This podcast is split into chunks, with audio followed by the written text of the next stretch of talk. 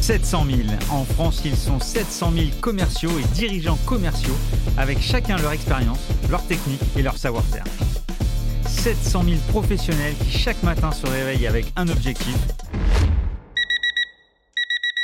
le closing.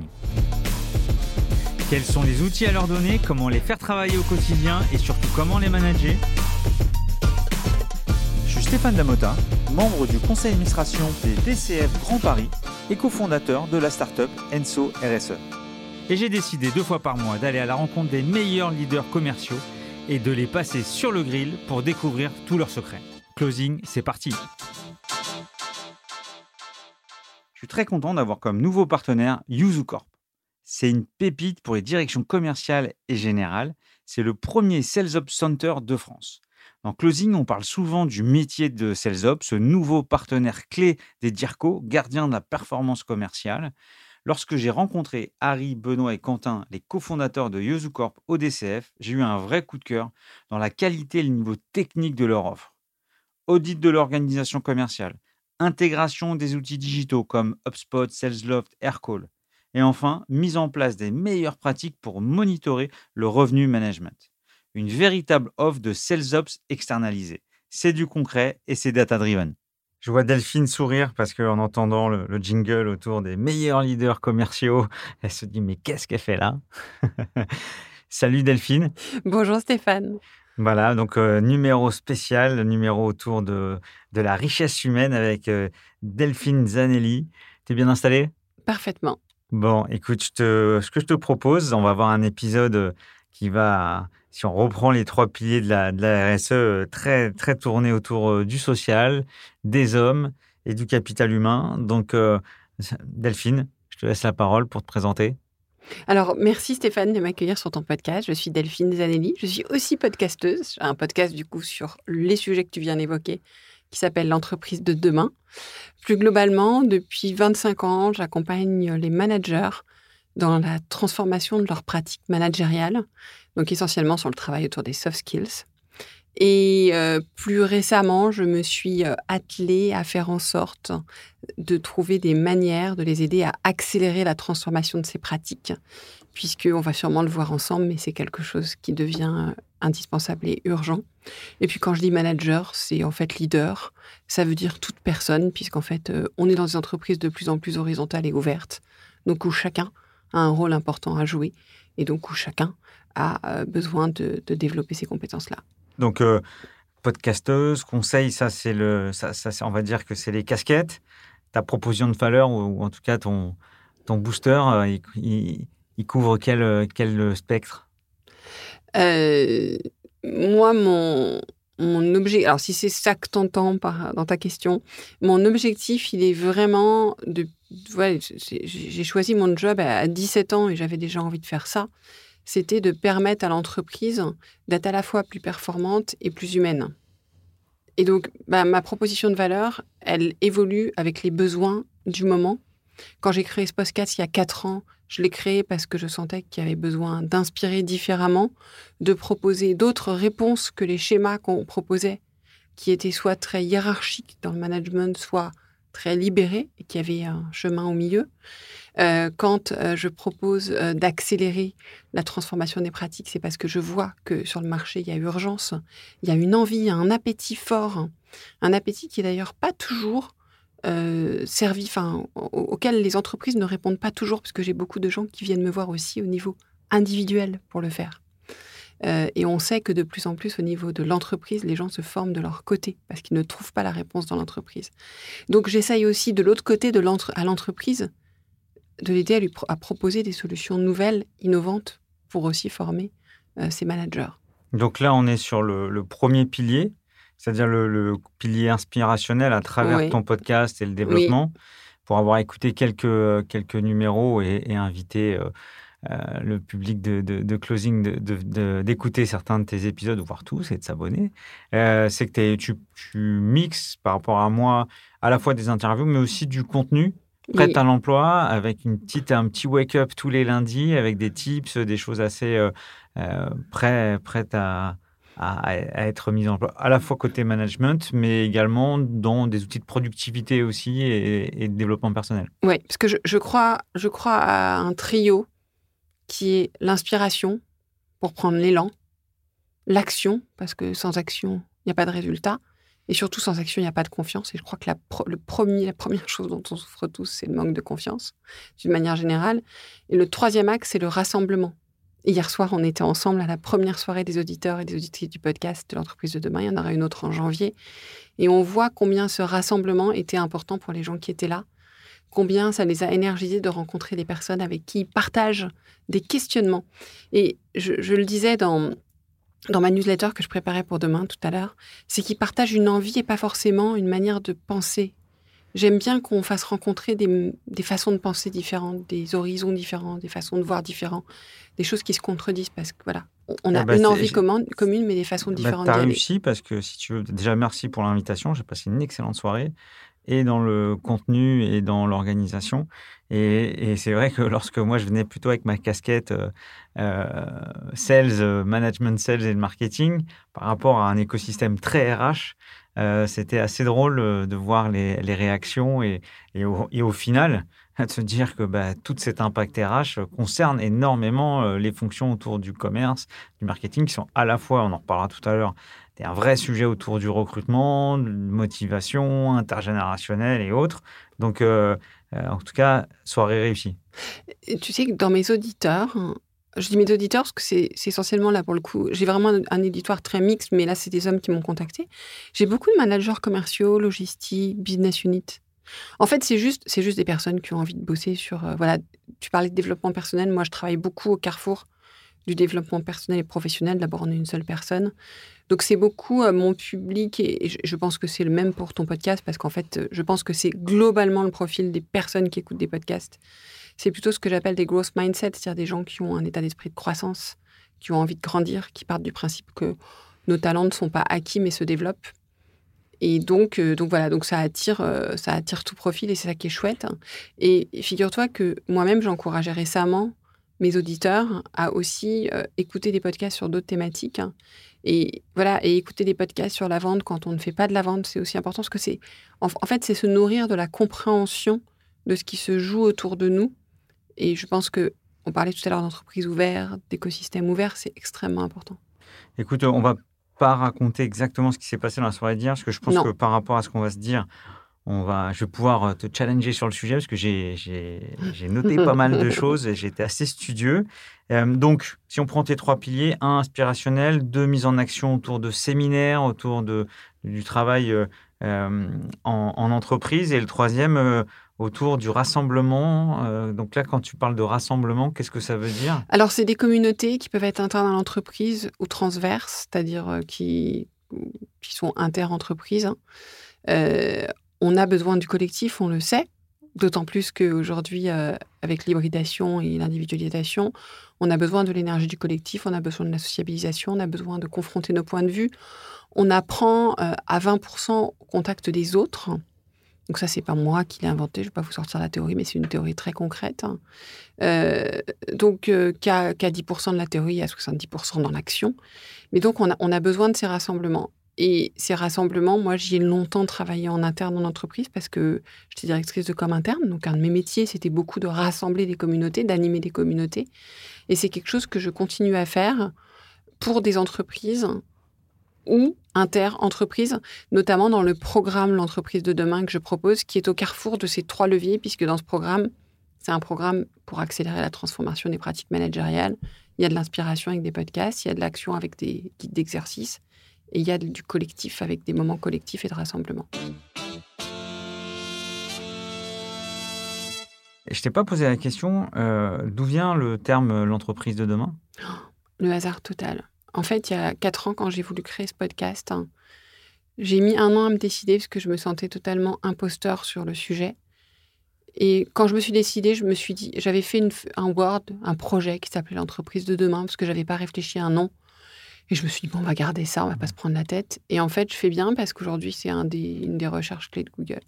Bah, quand Rachel euh, nous a mis en, relation, c'est sûr que quand j'ai vu le titre, ça m'a tout de suite fait quelque chose, parce que moi, un de mes livres de chevet, un de mes mentors, c'est l'entreprise de demain euh, d'Antoine Frérot autour de, de l'impact de l'entreprise pour déployer les démarches RSE auprès des entreprises. Et c'est vraiment un bouquin que moi, j'adore. Donc, j'ai tout de suite fait le, le lien, même si toi, tu es, focus sur la partie, sur la partie RH. Bah justement, on a, on a préparé quelques, quelques thématiques.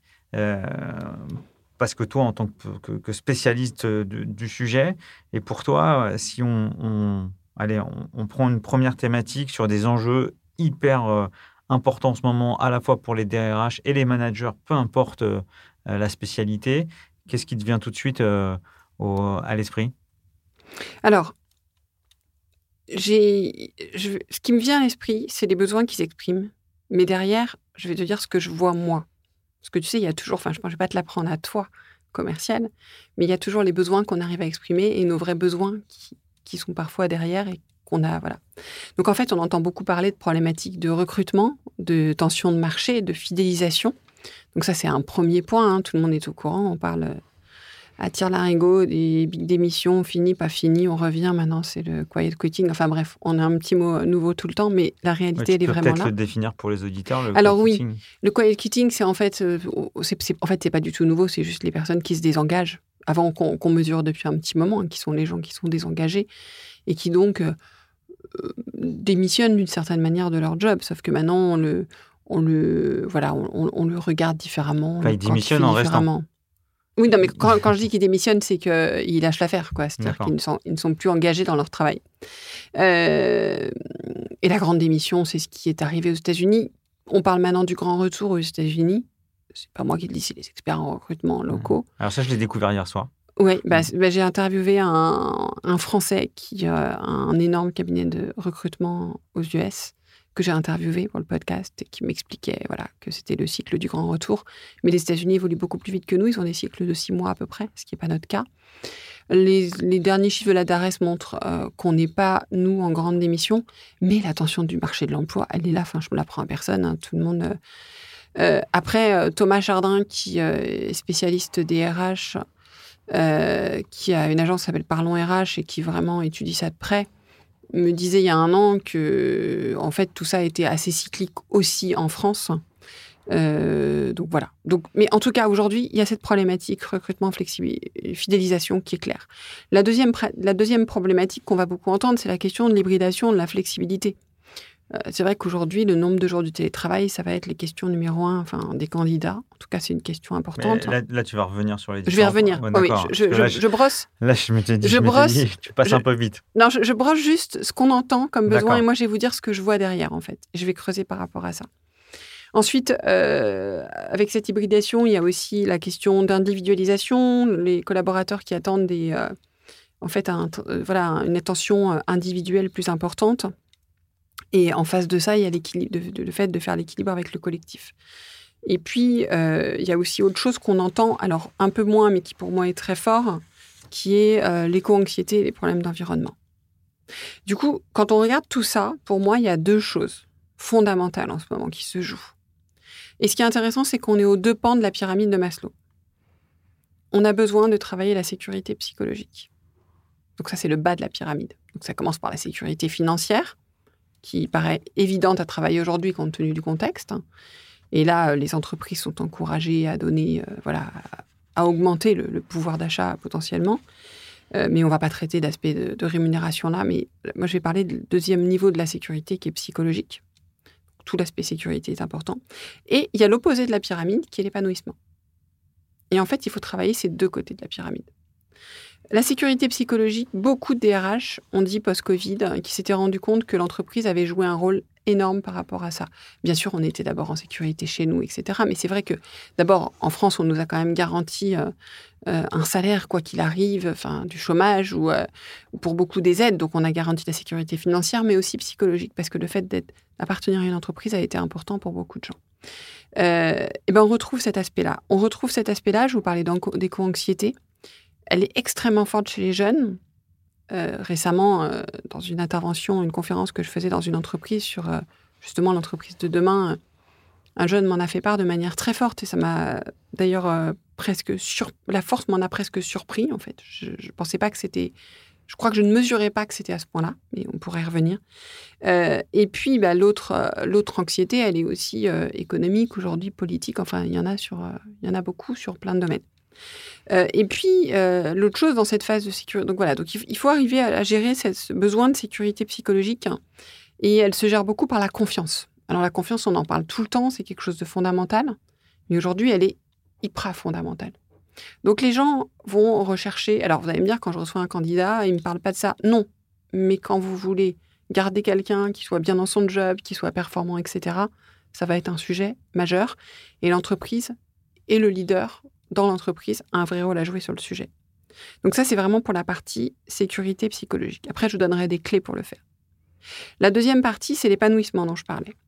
Et là, l'épanouissement, on va retrouver tout ce qui est la question de la responsabilité, de l'autonomie qui se cache derrière le télétravail. En fait, pendant le Covid, les gens ont eu beaucoup d'autonomie. On leur a donné beaucoup de responsabilités. Ils y ont pris goût, ils veulent pas revenir en arrière.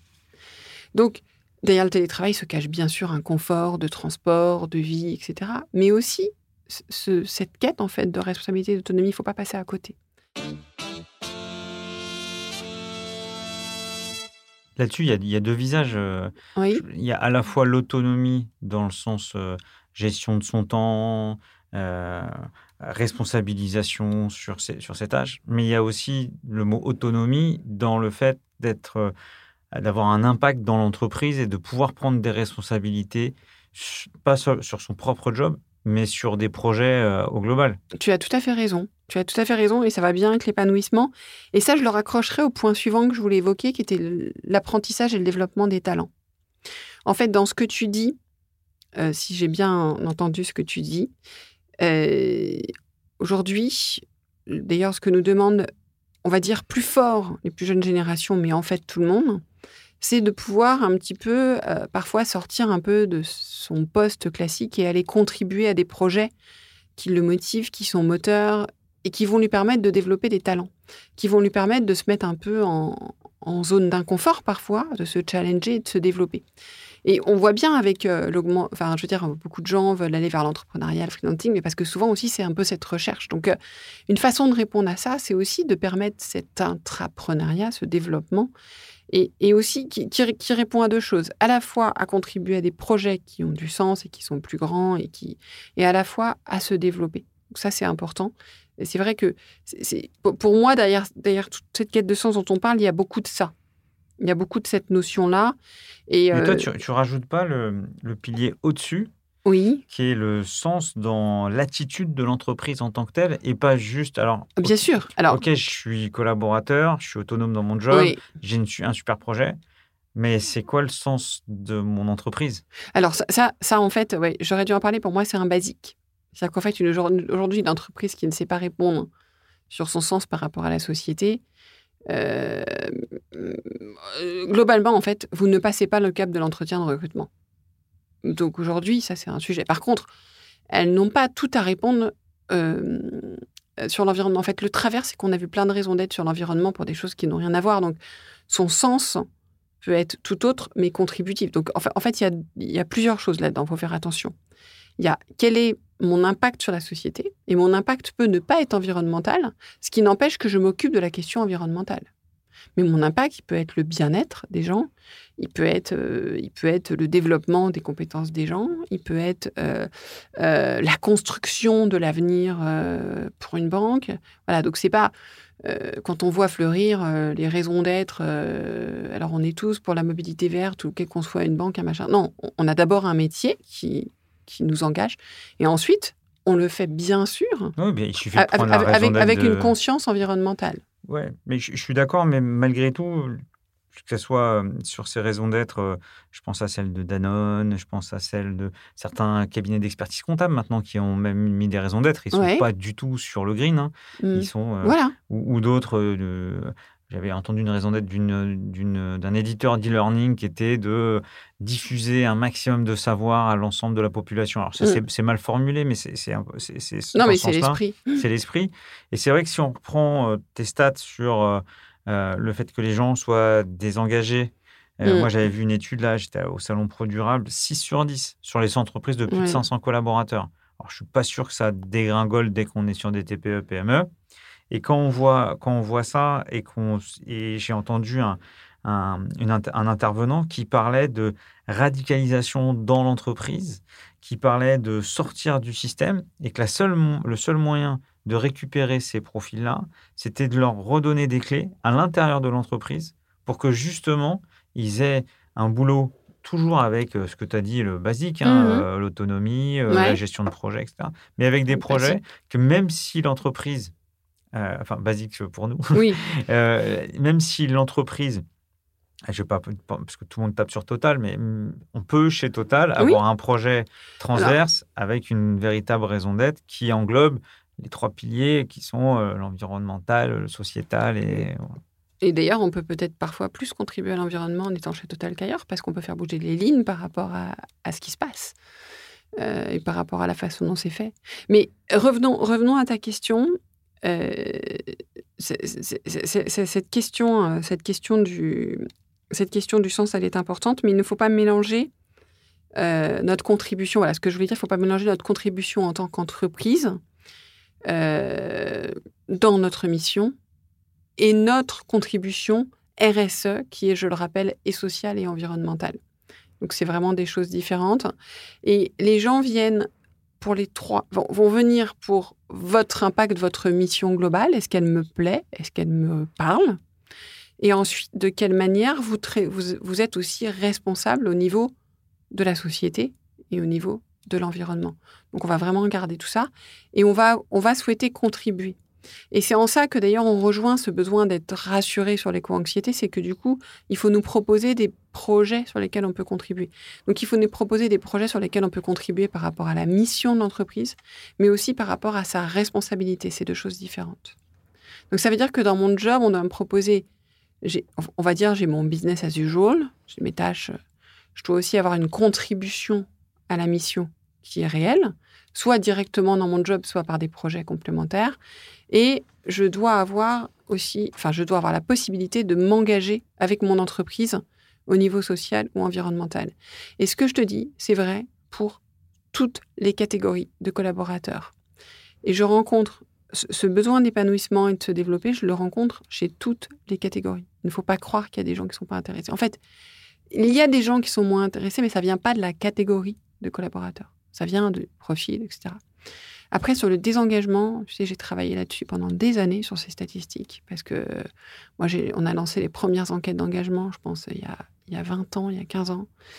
Euh, les chiffres étaient déjà en France. Alors, je parle en France, moi, je suis une boîte internationale, donc on se comparait à l'étranger, on avait honte, en fait, parce que bah forcément, quand on habite l'Inde ou autre, on se bat pour... Enfin, l'entreprise, pour nous, c'est la survie. Donc, en fait, on est beaucoup plus engagé. En France, les chiffres étaient vraiment. Voilà. Donc, je suis jamais très affolée par les chiffres, parce qu'en fait, il y a toujours eu des chiffres assez. Voilà, qui, ont augmenté ces derniers temps. Mais voilà, je, pense que, je pense que moi, ce qui m'affole plus, c'est la réalité sociale, sociétale et la réalité environnementale. Et comment. Et, là, c'est entre guillemets euh, pas la faute de qui que ce soit, c'est comment est-ce qu'on y répond collectivement, parce qu'il y a vraiment urgence. Et parce que on, a beau se dire que c'est important et engagé, euh, c'est un peu l'échange que j'avais avec ce jeune collaborateur qui était très inquiet. Il y a encore beaucoup d'attitudes qui, sont euh, qui sont totalement euh, contre-productives ou, ou, qui se contredisent ou de choses comme ça. Voilà. Donc ça, c'est je, suis presque plus inquiète pour cet aspect-là.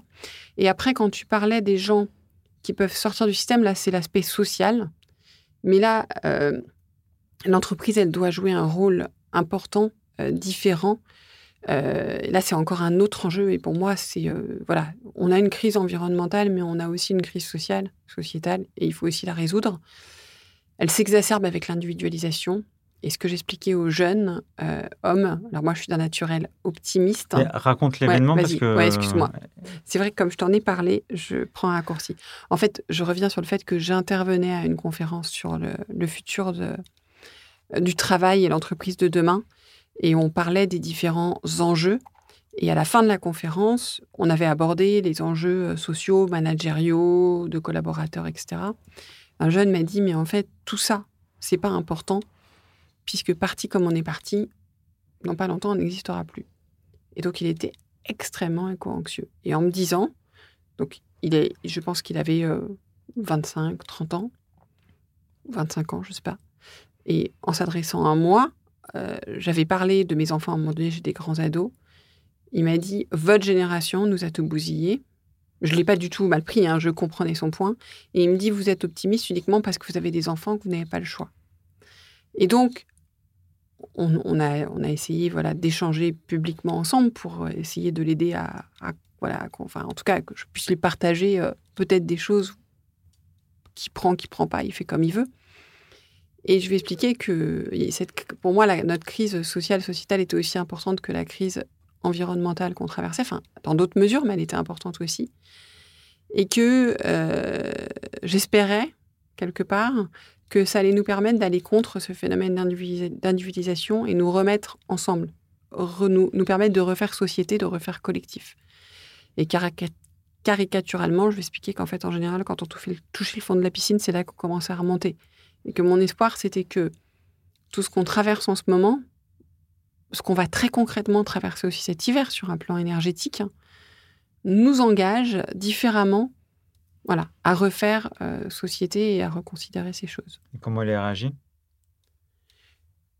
Il m'a dit qu'il espérait. On, pouvait pas, on n'a pas pu plus débattre après. C'était la fin de mon intervention. Ils, enchaînaient sur quelque chose. Je ne pense pas du tout que je l'ai. Euh, c'était le sujet, c'était pas de le convaincre, c'était de lui faire part de mon avis. Je comprends. Je, reviens sur. Euh, tu es rentré euh, sur le recrutement. Tu as parlé de soft skills. Après, tu as basculé sur l'attractivité, entre guillemets, de l'entreprise, entre la sécurité psychologique et l'épanouissement. Si on revient sur le soft skills, sur les soft skills, euh, et pas l'attractivité de l'entreprise, pour toi aujourd'hui, qu'est-ce que tu qu'est-ce que tu conseilles aux entreprises pour euh, justement déterminer ce qui est le plus difficile entre euh, les hard skills et les soft skills, les soft skills? Alors, qu'est-ce que je conseille comme soft skills à développer ou pour développer les soft skills? Que tu arrives à déterminer, en fait. Euh, bah, je ne sais pas, tu, en fonction. Alors, imaginons que tu recrutes un manager commercial euh, euh, par un patron du commerce et tu veux découvrir ces soft skills. bon, test de personnalité, intelligence artificielle, quel est, ta, quel est ton avis? Alors, je ne suis pas spécialiste du recrutement. Ce que je peux dire, c'est que j'apprends de plus en plus de choses du côté de l'intelligence artificielle qui va nous permettre de, je n'ai pas envie de dire de rationaliser, peut-être de nous rassurer sur l'évaluation de ces soft skills. Euh, après, ce que c'est clair qu'il faut éviter d'y aller à l'intuition. Ça, c'est, je, sais plutôt ce qu'il faut pas faire. Il faut faire attention à l'intuition unique parce qu'elle n'est pas, voilà. Et d'ailleurs, euh, il y a quelqu'un qui en parle très bien dans un livre qui, qui est Olivier Siboni, et euh, c'est un livre sur la décision. J'ai juste un trou sur le titre. Mais voilà. tout le monde a Google. En, voilà, il en parle très bien. Euh, moi, je, quand, quand, je. Personnellement, ma façon de faire, mais encore une fois, je ne suis pas spécialiste du recrutement, c'est de demander aux gens de raconter des scènes de vie autres que le boulot.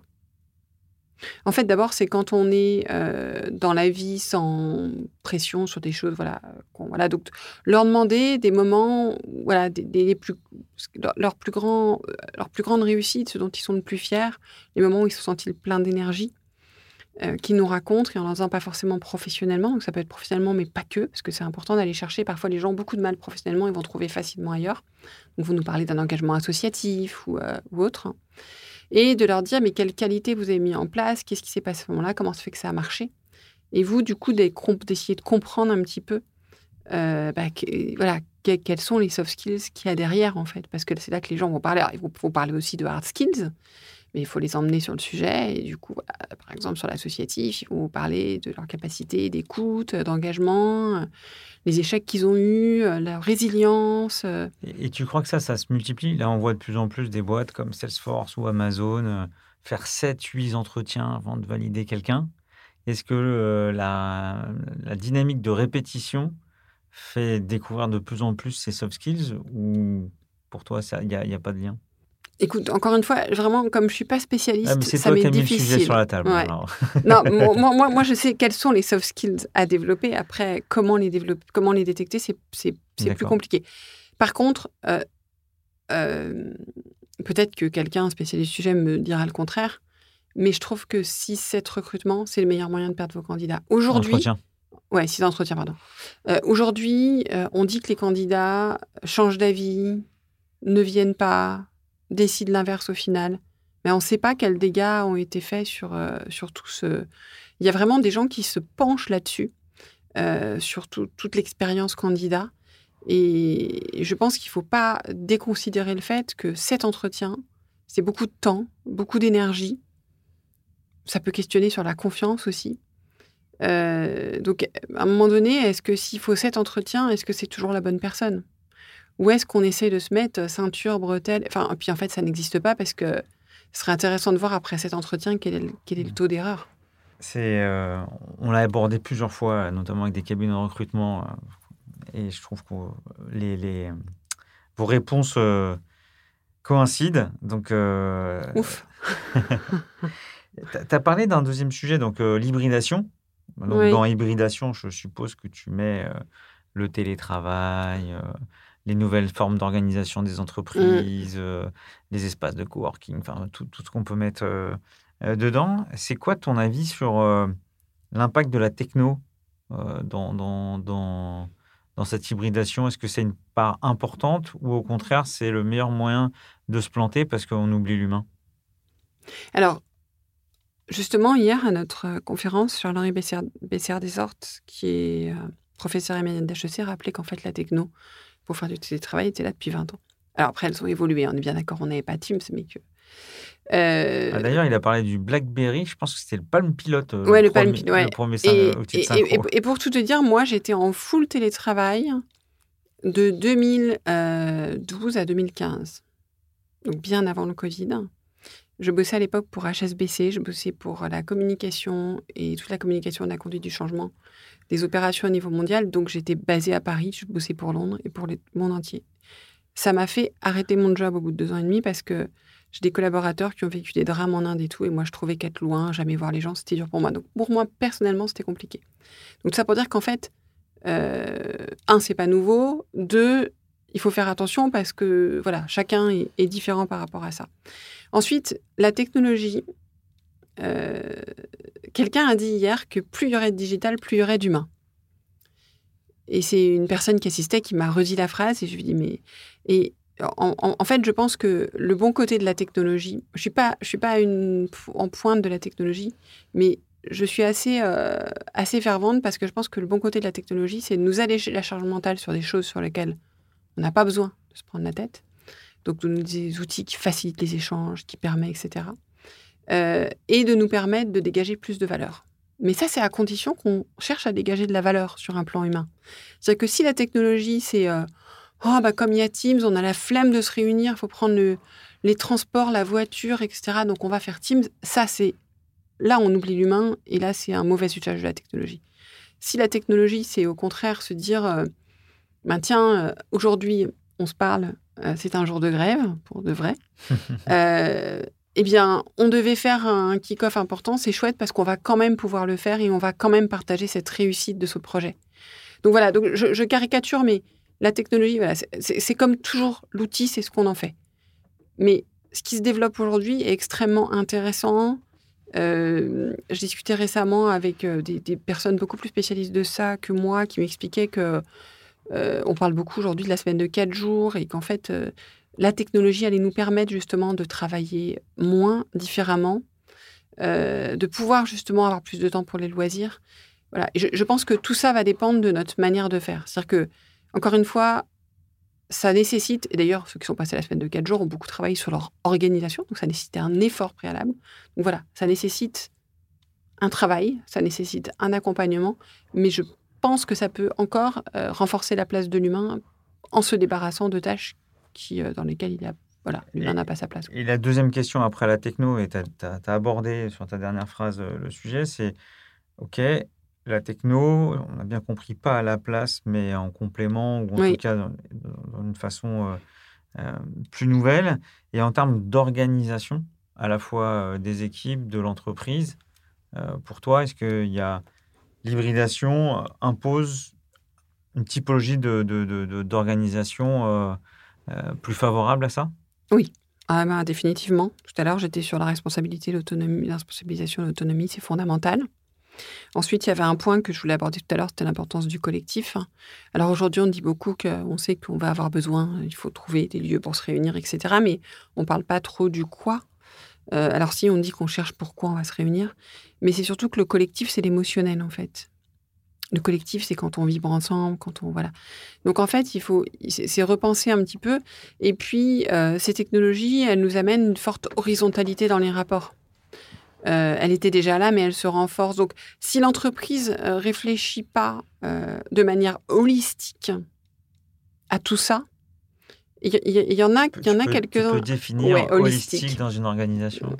Alors, holistique, ça va être. Je vais, je vais pas donner la définition de dictionnaire. Je vais donner plutôt l'idée, c'est d'aller prendre l'ensemble des dimensions. C'est-à-dire de de pas se poser la question un peu qui est le travers, c'est euh, combien de jours de télétravail on fait pour répondre aux demandes, euh, comment, euh, quel bureau, etc. Mais c'est plutôt de se dire qui on a envie d'être, qui on a envie d'être comme collectif. Déjà quel impact on veut avoir, et quand on sait quel impact on veut avoir, quel collectif on veut être pour avoir cet impact. Et une fois qu'on a compris quel collectif on veut être, eh bien comment on s'organise? Et en fait, du coup, on arrive à des réponses hein, qui sont beaucoup plus intéressantes. Ça nécessite de regarder loin, en fait. Je trouve qu'en ce moment, en plus, comme c'est très anxiogène, il faut arrêter de regarder près. Parce que, donc, il faut regarder loin, agir près, mais regarder loin pour euh, un petit peu se, désinhiber, s'enlever tous les blocages, etc. Donc, vraiment, c'est quel est l'impact qu'on veut avoir à terme, quel type d'organisation on veut être, et là, se dire à partir de là, comment est-ce qu'on travaille globalement, et comment est-ce qu'on se fait aider des technologies, justement, euh, comment est-ce qu'on s'organise euh, un sujet clé pour, pour moi aujourd'hui, avec tout ce qu'on vit, et j'en ai fait d'ailleurs une thématique sur le podcast, c'est vraiment de, de reprendre la main sur son agenda au sens premier, c'est-à-dire retravailler son mode d'organisation. Euh, l'idée, c'est pas d'en faire plus, l'idée, c'est voilà. Donc en fait, c'est comment est-ce qu'on va, on va, on va repenser tout ça? donc voilà, si on veut avoir tel impact, on a besoin que nos collaborateurs puissent s'inspirer ailleurs, peut-être aller voir ailleurs, euh, rencontrer des gens, faire du travail associatif, j'en sais rien. Et du coup, comment on organise le travail? Et du coup, comment on organise les moments ensemble? Comment on organise les moments pas ensemble? Comment on organise le temps de travail Le rôle de chacun Enfin, on va tout je, je vais être un peu concret euh, en mettant le, worst mmh. case et puis je te laisserai mettre le best case. Donc, le, worst case, c'est qu'on est... Euh, dans un esprit, donc je suis manager commercial, j'ai mon équipe de vente, tout le monde vient au bureau, euh, même s'il y a un peu de borne. Euh, et puis c'est la réunion du lundi euh, en, présentiel du lundi qui dure, qui dure 4 heures. Et puis c'est la soirée mensuelle. Et puis tout le monde vient au bureau tous les jours. Et même quand il y a des rendez-vous, après le rendez-vous, on rentre. Là, boum, télétravail, 2 à 3 jours par semaine, mise en place de Teams. Et là, qu'est-ce qu'on fait en termes d'organisation pour pas faire les mêmes rituels, les mêmes routines, mais sauf que comme tu disais tout à l'heure, c'est la techno qui remplace, mais l'organisation ne change pas. Alors, moi déjà, la réunion de 4 heures, je la challenge énormément. La réunion commerciale classique aussi. Euh, parce qu'il faut se poser la question de ce qui donne de l'énergie. Et des commerciaux, ils fonctionnent effectivement au fait, euh, voilà, aux réussites, au succès, etc. Mais euh, on peut les trouver dans les chiffres sont fondamentaux, mais il y a aussi tout le reste. Il y a aussi comprendre, enfin, il ne faudra pas faire un cours sur les réunions, mais déjà, il y, a, ce sujet pour moi qui est. Mais ensuite, du, coup, ça me ramène, je suis désolée, mais je te ramène sur le, je te ramène sur le fait de dire qui on veut être, comment on veut agir, et à partir de là, qu'est-ce qu'on fait? Et prendre un petit peu ce, changement comme étant un, comme on dit souvent, un wake-up call, en fait, un réveil en se disant attention là, en fait, on a des choses à revoir, à repenser. Euh, nos commerciaux ont peut-être d'autres attentes, d'autres envies sur les façons de travailler, etc. Euh, j'ai parlé d'individualisation tout à l'heure. Ils ont peut-être besoin qu'on soit plus proche d'eux, d'une certaine manière, en individuel, et que du coup les temps collectifs soient complètement différents. pourquoi faire la revue commerciale en collectif? Qui d'ailleurs, moi, ce côté que je déteste sur euh, tu te prends le scud devant tout le monde parce que, en fait, quand, quand t'as pas été bon. Ça existe encore, ça? Je sais pas. Mais tu m'as dit le worst case, donc moi, je pense à la caricature. Et la, la caricature, enfin oui, enfin d'ailleurs tu me dis ça existe déjà, mais je suis sûre que ça existe encore. Mais bien sûr. Donc si tu veux le, le... alors qu'il aurait besoin d'un feedback qui va le permettre de lui donner envie de se challenger, de se dépasser, de reprendre confiance. Donc voilà, donc pour moi, surtout, surtout, on ne se dit pas on copie-colle.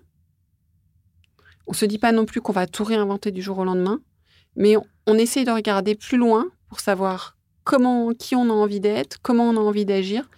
Et puis, vous savez quoi? Managers commerciaux, posez la question à vos équipes de ce qu'ils veulent. Construisez-le ensemble. C'est un super exercice d'intelligence collective. Construisez le cadre, le nouveau cadre commun. Vous savez que les organisations les plus libérées, les plus ouvertes ont les cadres les plus forts. Ça veut dire que c'est pas parce qu'on laisse de la liberté qu'on n'a pas de cadre, au contraire. C'est pour ça que quand tu parlais d'holistique, ça fait partie des caractéristiques de l'entreprise libérée, quand on l'a définie.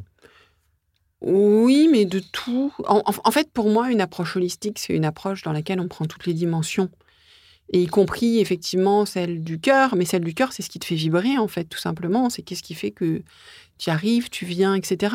Et on voit bien aujourd'hui que les gens ne vibrent, ne vibrent plus. Alors, euh, moi, je ne vais pas dire que l'argent et ce qu'on gagne n'est pas important. C'est hyper important. Parce que l'argent, ça nous permet aussi de contribuer. Ça nous permet de se faire plaisir. Et ça permet de contribuer positivement, de, voilà, de, de, de faire des achats de qualité, de contribuer à des business vertueux. Bref, je vais pas faire la liste. Donc, oui, c'est important. Mais il y a aussi il y a d'autres choses qui sont. En fait, c'est pas moins important. C'est juste qu'il y a d'autres choses qui sont ajoutées sur lesquelles on est attentif aujourd'hui. Et voilà. Donc, l'entreprise holistique, elle va regarder un peu toutes ces dimensions. Euh, mais pour moi, c'est pas que l'entreprise libérée, c'est une forme d'approche en fait. C'est le fait de d'essayer de, de regarder les choses de manière beaucoup plus euh, beaucoup plus en tant qu'être humain euh, et uniquement en tant que machine commerciale. Moi, j'ai un, un petit tips là-dessus, c'est que j'ai utilisé les méthodes dites agiles des, développements, Mhm. des développeurs Ouais. et j'ai mis ça en place avec les équipes commerciales, Mhm. avec des plus petits volumes et des gros volumes aussi.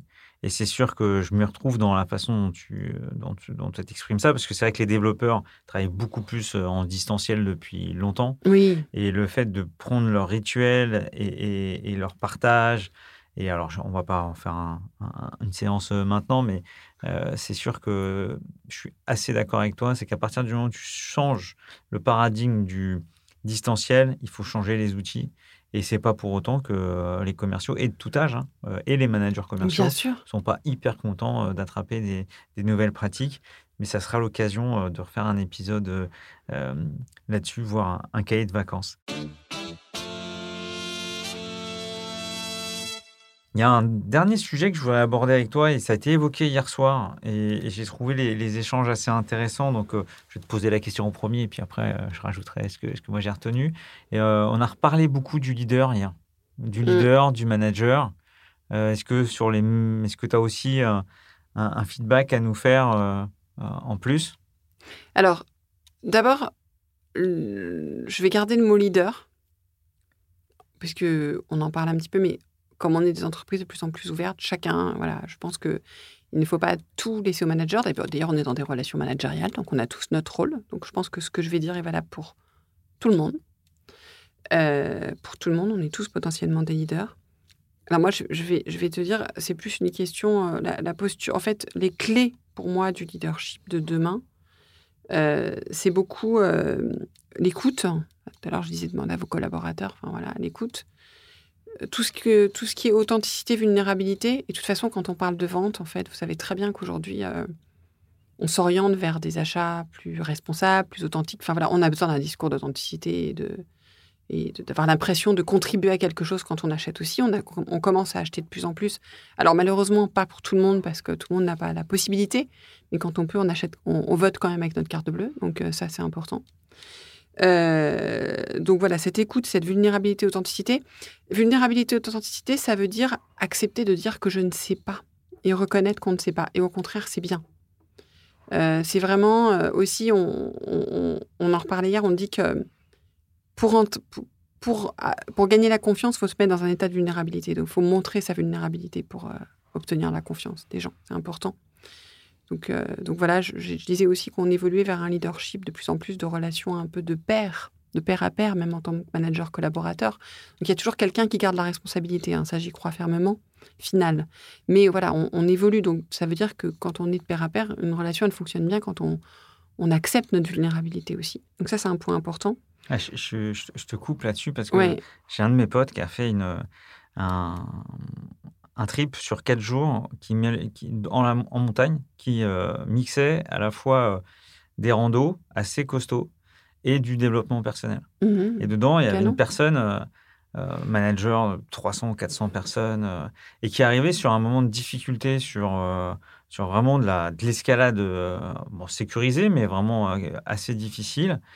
Et le soir, il faisait à chaque fois une sorte de feedback loop de ce qui s'était passé dans la journée. Et euh, le guide de haute montagne, qui lui avait rien à voir avec le côté développement personnel, lui dit Mais je comprends pas. Pourquoi tu n'as pas dit aux gens que tu ne savais pas et que tu n'y arrivais pas? Pourquoi? Alors que tu es, une personne super, marathon, marathon, etc.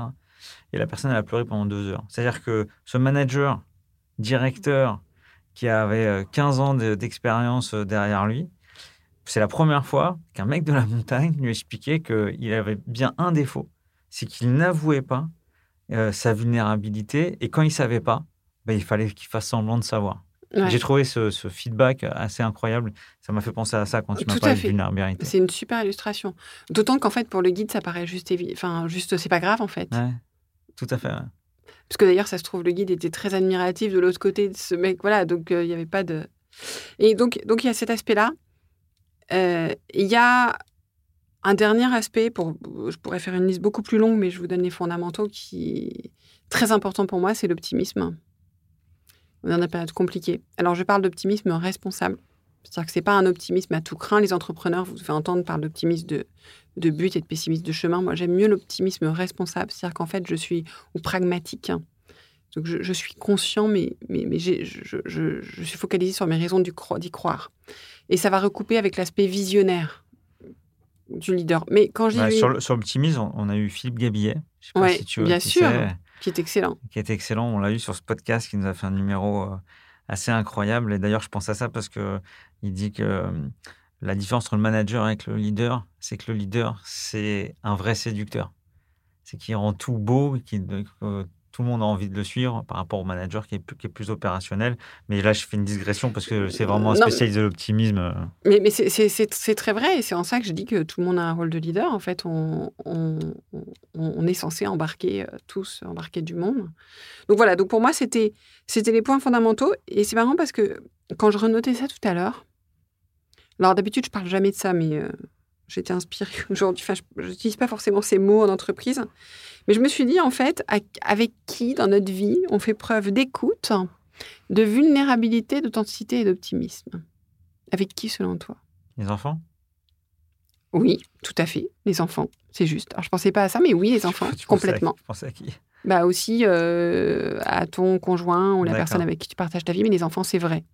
Et donc, qu'est-ce qui nous lie basiquement aux enfants? C'est l'amour qu'on a pour eux.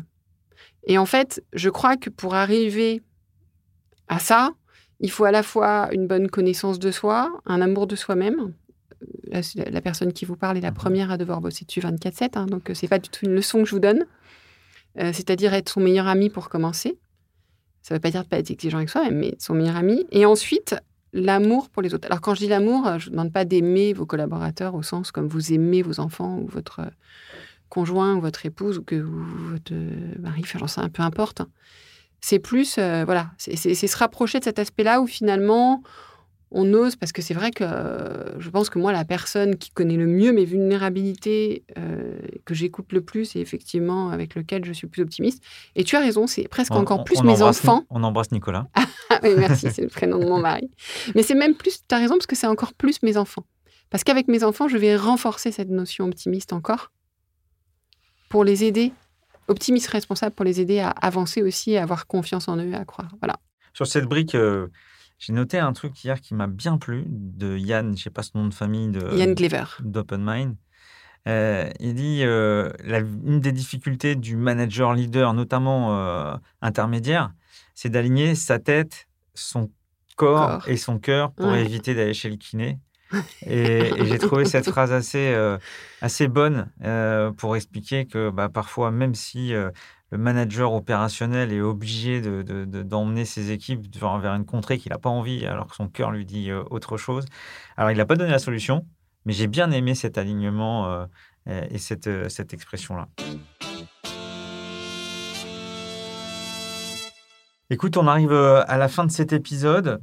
Moi, je vais revenir sur deux petites questions assez, assez classiques de ce podcast et pas que de celui-ci. C'est déjà toi, à titre personnel, comment tu, tu, tu fais pour progresser, continuer à progresser? C'est pour moi c'est discipline et volonté. Mais c'est pas c'est pas des mauvais mots en fait. Je suis euh, je suis euh, une maman depuis maintenant 16, euh, dans 17 ans. Je mélange les âges.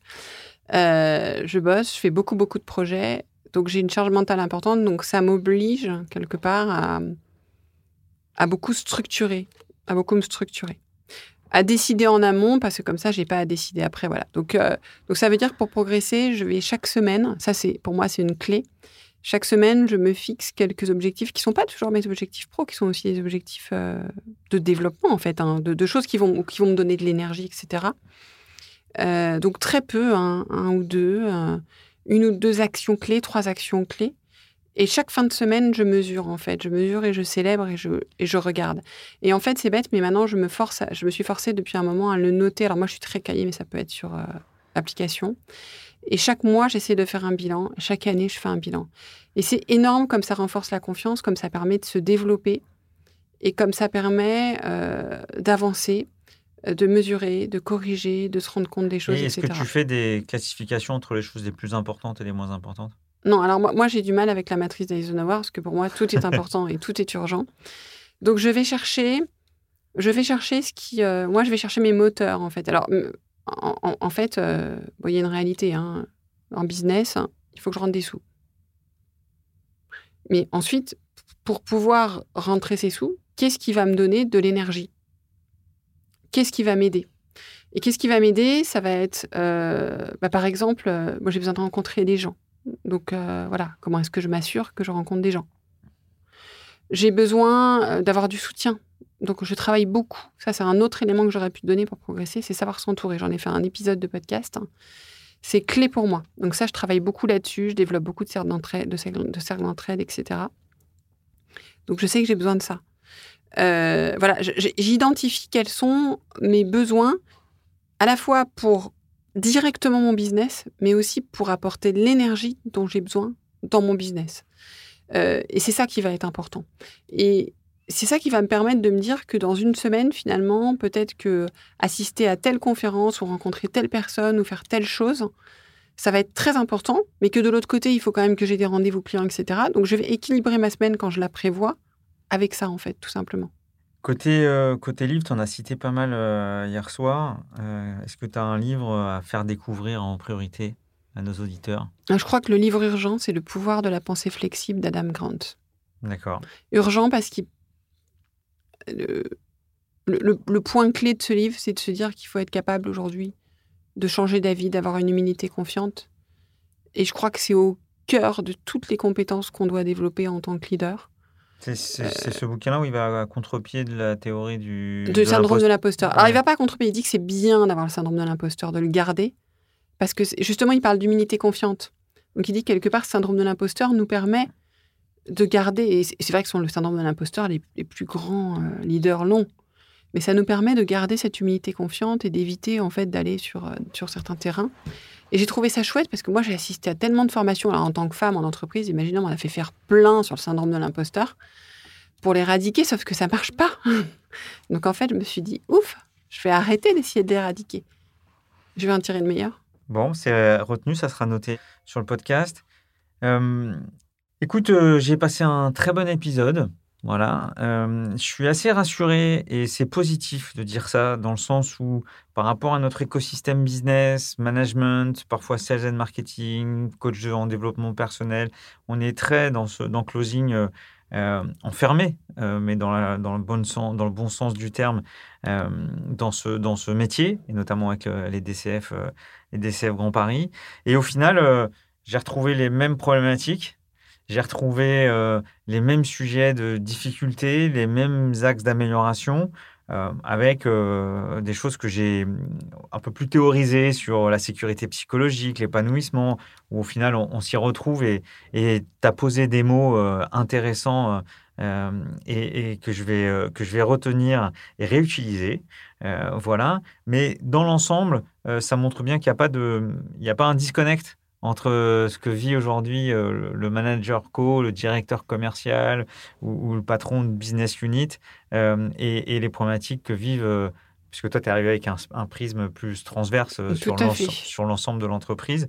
Donc, euh, je ne vais pas dire que c'est rassurant, parce que les problématiques sont, euh, sont parfois assez profondes, sur tout ce qu'on a dit sur l'anxiété, sur les difficultés à recruter. Hier, j'ai entendu aussi une punchline que j'ai trouvé hyper intéressante, c'est j'ai mes managers de 30 ans qui ont du mal à manager les jeunes de 25 ans.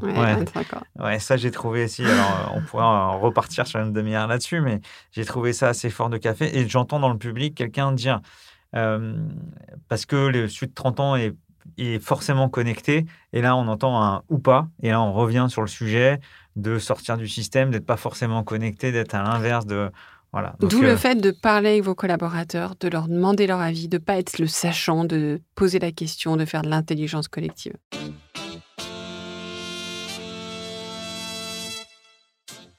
Donc je ne vais pas faire un, résumé de ce qu'on s'est dit parce que je pense qu'on a été assez structuré. Voilà. Euh, je suis très content de t'avoir eu au micro. Je suis content aussi euh, et j'invite tout le monde à écouter euh, ton podcast. Et en plus de ça, j'ai la chance d'être invité sur un prochain numéro. On va, on va synchroniser euh, nos agendas. Voilà, écoute, qu'est-ce que tu en as pensé? Eh ben, C'était très sympa, très intéressant. Merci pour tes questions. Je suis ravie d'être écoutée par des grands directeurs commerciaux parce que je pense que mon gros point faible. Donc c'est pour ça que je souriais au début. Je ne suis pas du tout une closeuse. Donc, euh, c'est amusant d'être sur ce podcast. Et, euh, et je, je, pense que c'est un, c'est un très beau métier, c'est un métier très important. Euh, qui, comme beaucoup de métiers, a beaucoup évolué, évolue encore, qui évolue forcément beaucoup en miroir notre société. Puisque la première chose qu'on fait dans la vie, c'est qu'on achète quand même pour vivre. Et que quelque part, on, voilà, je disais, on oriente beaucoup, tout ça. Donc je trouve que c'est un laboratoire extrêmement intéressant et c'est un métier euh, sans doute passionnant. Merci, à bientôt Delphine. Merci. Merci à tous pour votre écoute. N'hésitez pas à vous abonner sur vos plateformes préférées et à mettre 5 étoiles, voire à conseiller à deux auditeurs de nous suivre. Ce podcast est proposé par les DCF Grand Paris et par One 2 One l'agence podcast des marques et des entreprises.